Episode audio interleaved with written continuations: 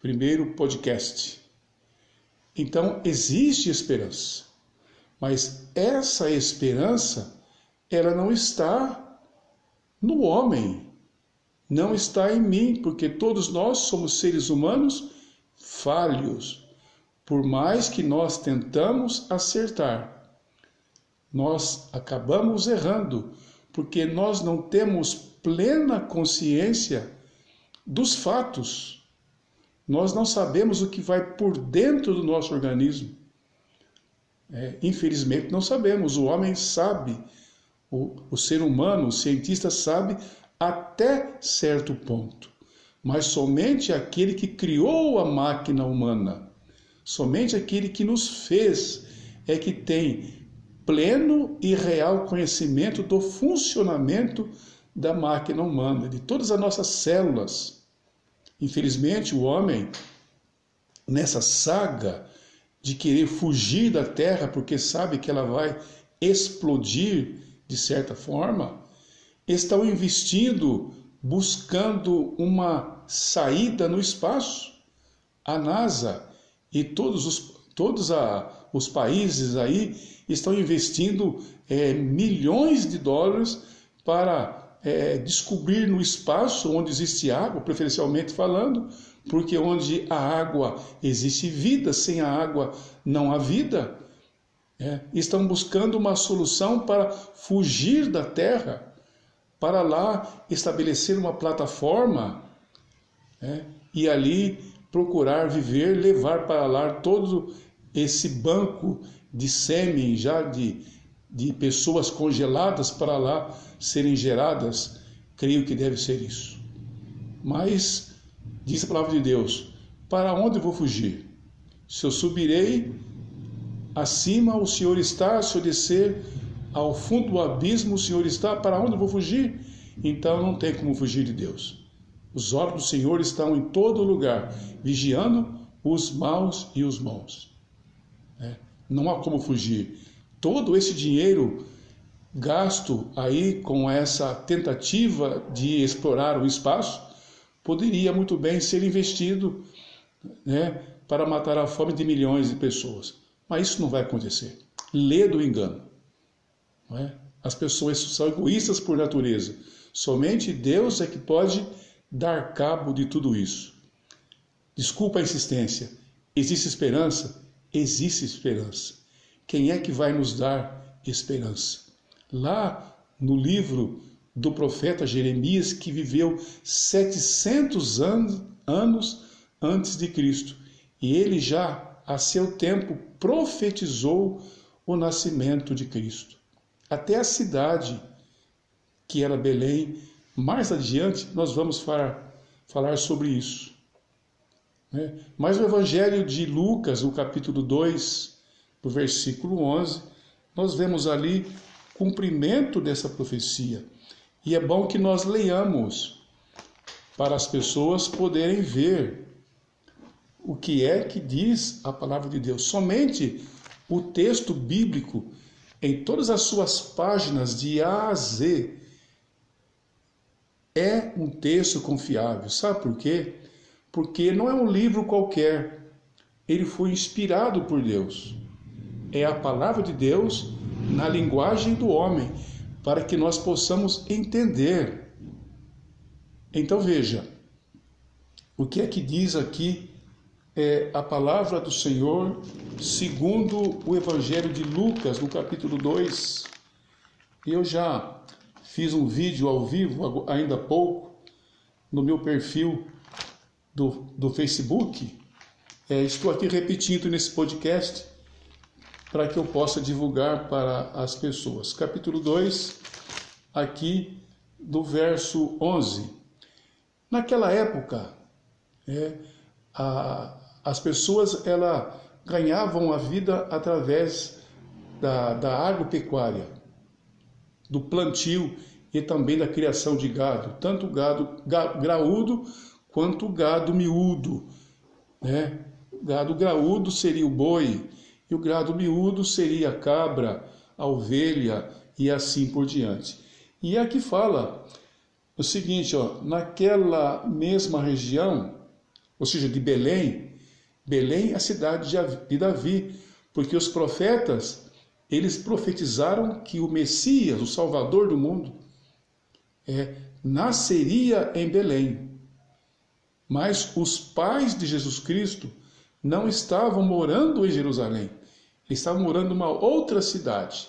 Mas a profecia era que eles viriam, que Cristo nasceria ali. Então, naquela mesma noite, naquela mesma região, pastores que viviam nos campos e guardavam o seu rebanho durante a vigília da noite, e um anjo do Senhor desceu aonde eles estavam, e a glória do Senhor brilhou ao redor deles, e ficaram tomados de grande temor. O anjo, porém, lhes disse: Não temas, eis aqui vos trago boa nova de grande alegria, que será para todo o povo. Verso 11: É que hoje vos nasceu na cidade de Davi, ou seja, Belém, o Salvador, que é Cristo, o Senhor. É nele que está a nossa esperança. Essa é uma boa esperança. Essa é uma boa notícia que vai na contramão das notícias que nos vêm aos ouvidos no que diz respeito, melhor dizendo, à pandemia da Covid-19. Já disse ainda há pouco, no início dessa gravação, que os jornais, a grande mídia e também as redes sociais, elas maximizam, ou seja, elas exploram bombasticamente a Covid-19, aumentam muito isso. Isso causa um certo pânico nas pessoas, que vem até a contrair uma doença psicológica, ou seja, uma depressão. E nós sabemos, ou até onde se sabe, os cientistas, que a depressão nos causa baixa imunidade. E é exatamente a baixa imunidade que vai oferecer condições da, de se contrair o vírus. Então veja, o mal que esses jornalistas é, e que esses influenciadores das redes sociais estão causando na população. Eu não sou contra é, a noticiar o que se o que ocorre, porque é uma informação e nós carecemos da informação. E a mídia presta relevantes serviços para que para nos manter informados. Mas daí cometer esse arroubo, esse exagero traz mais mal do que bem. Então, nós devemos transmitir às pessoas, juntamente com a, essas notícias da Covid-19, um pouco de esperança, um pouco de alegria. Mas essa esperança, ela não está né, na classe política, sem aqui fazer política, sem aqui fazer polêmica, não está, porque são seres humanos, porque por mais que eles fazem, ainda fica nos devendo. Resolvem um problema e já logo aparece o outro. Né? E também não está nos parlamentares, nos deputados, senadores, porque igualmente somos todos homens falhos e fracos. Os cientistas também não conhecem toda a complexidade do corpo humano. A nossa célula, o seu funcionamento, eles sabem até certo ponto, mas somente Deus é que sabe como é que funciona é, o conjunto das coisas que formam o nosso corpo, porque foi Ele que nos criou. Só Ele sabe. É. No entanto, Deus confere aos seres humanos é, inteligência até certo ponto, para que eles possam nos ajudar, né? É, descobrindo na própria natureza, porque ninguém inventa nada. É, nós só podemos desenvolver alguma coisa a partir daquilo que já foi criado por Deus. Somos seres humanos limitados, mas fato é, existe uma esperança. E essa esperança está nas mãos do nosso Senhor e Salvador Jesus Cristo. Cristo nasceu na cidade de Belém. Mas como eu estava falando momentos antes, o casal Maria e José, e José e Maria, que eram os pais de Jesus Cristo segundo a carne, porque Jesus Cristo ele é eterno, ele existe antes de tudo e antes de todos, porque foi ele que, que, que nos criou, né? mas a profecia dizia que Cristo tinha que nascer ali. E para que essa profecia se cumprisse, é, Augusto César, se não me falha a memória, ou um dessa mesma dinastia, ele promulgou um decreto em que todas as pessoas viessem se alistar na sua cidade natal. E isso possibilitou que a profecia se cumprisse, mas ele fez isso sem saber também. Foi Deus que dirigiu a mente daquele, daquele imperador ou daquele rei. Tomara aqui um pouco d'água. Para umedecer a garganta. Então, eles vieram para Belém, cidade de Davi, que ficava em Jerusalém, que era a capital do reino do sul. E eles vieram a cavalo, ou montados no lombo de um burro. Andaram talvez ali quilômetros e dias. Ela já estava já no finalzinho da gravidez. E quando eles chegaram ali na, naquela estalagem, naquele lugar, é, a rede hoteleira da época, ou as pensões da época, não havia vagas para que o casal se hospedasse, não é? E uma mulher já às vésperas de entrar em trabalho de parto pudesse dar à luz. Imaginem vocês para onde foi o casal. Em uma estribaria, em uma emanjedoura. E foi ali que aconteceu o parto daquele que é o Rei do universo. Cristo nasceu ali, humildemente. Poderia ter nascido em um castelo da época, o que já era uma humilhação para aquele que é o Rei do universo, o governador do universo. Já era uma humilhação ter nascido em um castelo imperial, mas nasceu em uma manjedoura. Simples. E quanto de nós somos arrogantes, não?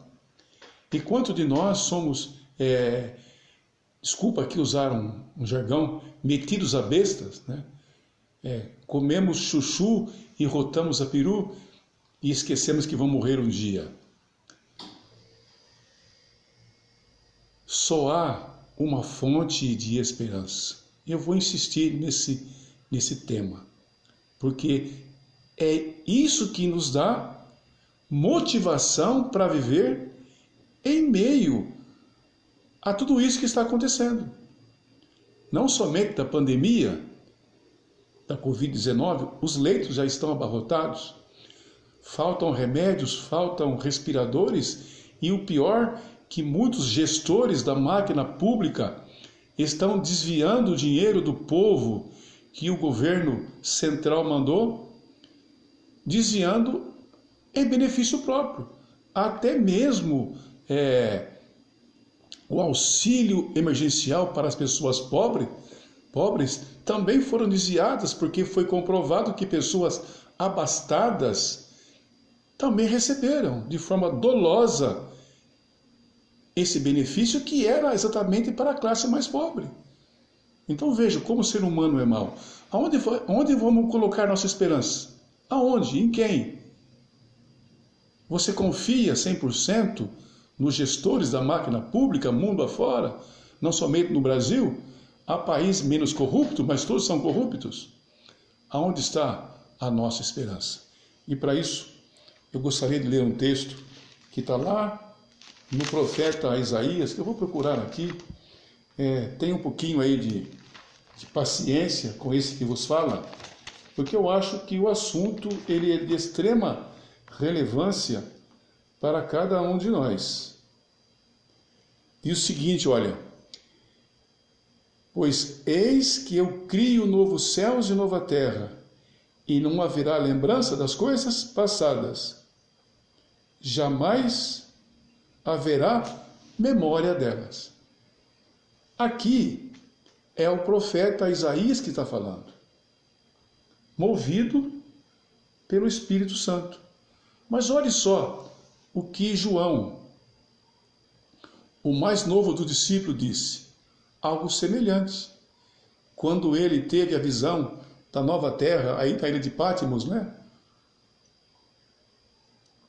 Para onde ele foi exilado, tipo de uma colônia agrícola, né?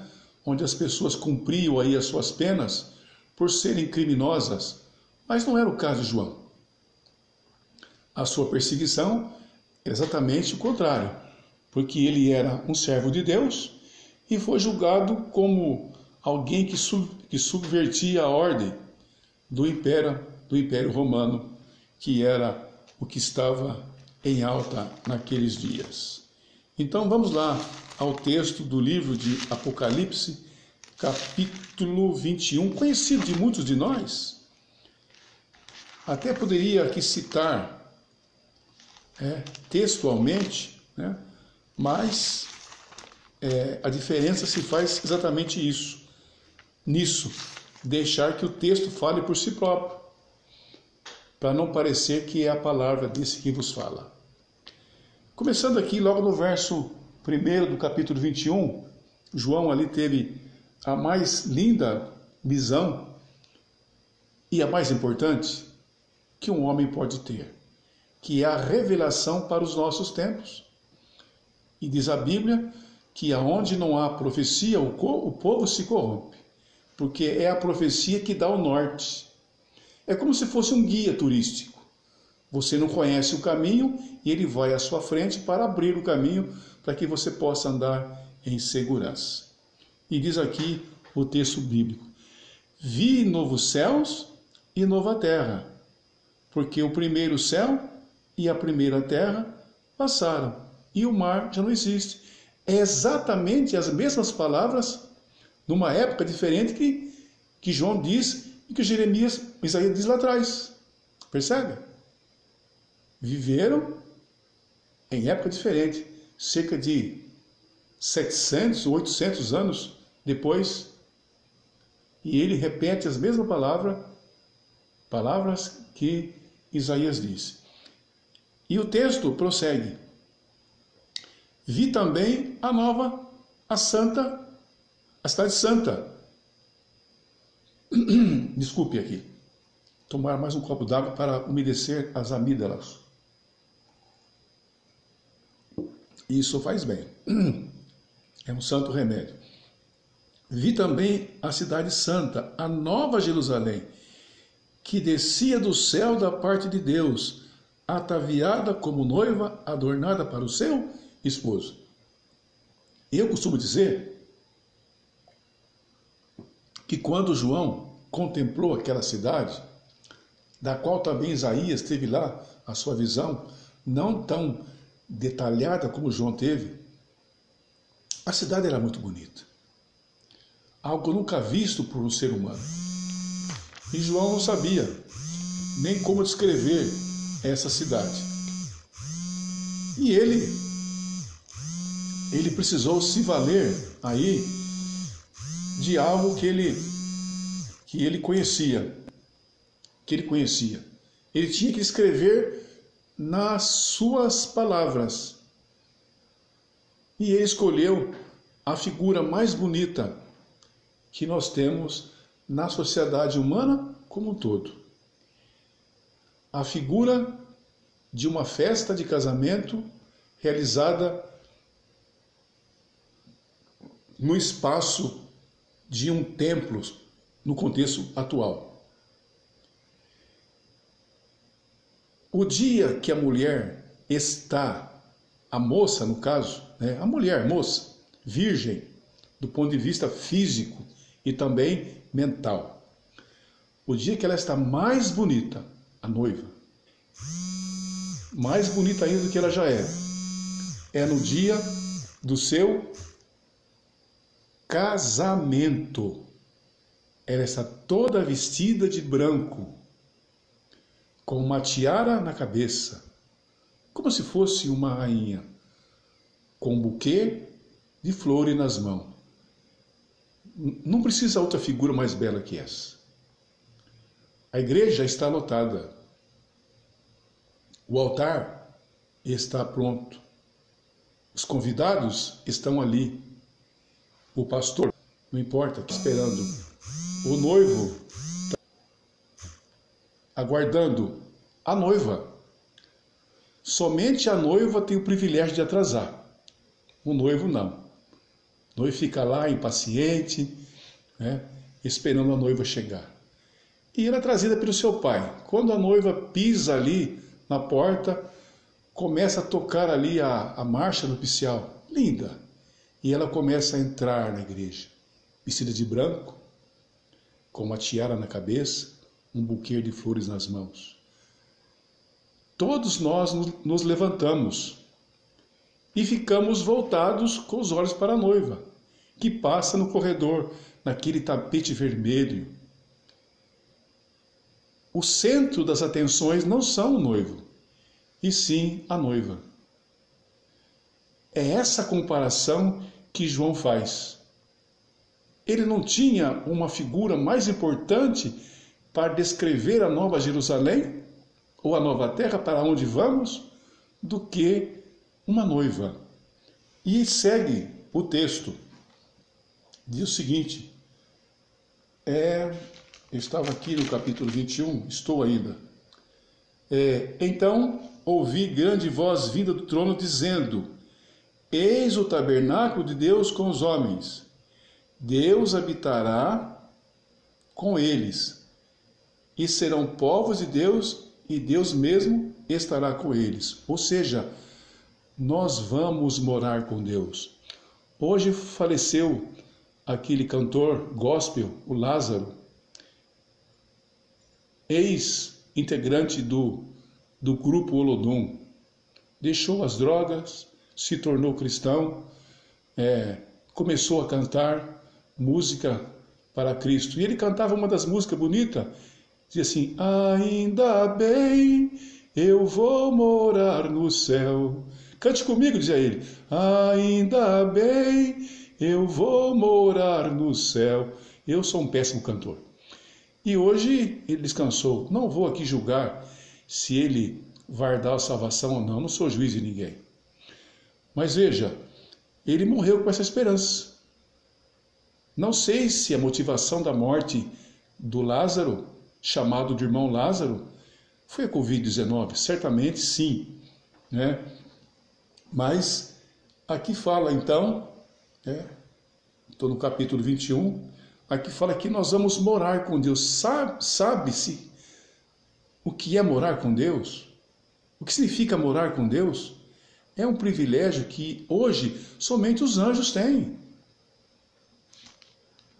Mas essa promessa também é oferecida a nós.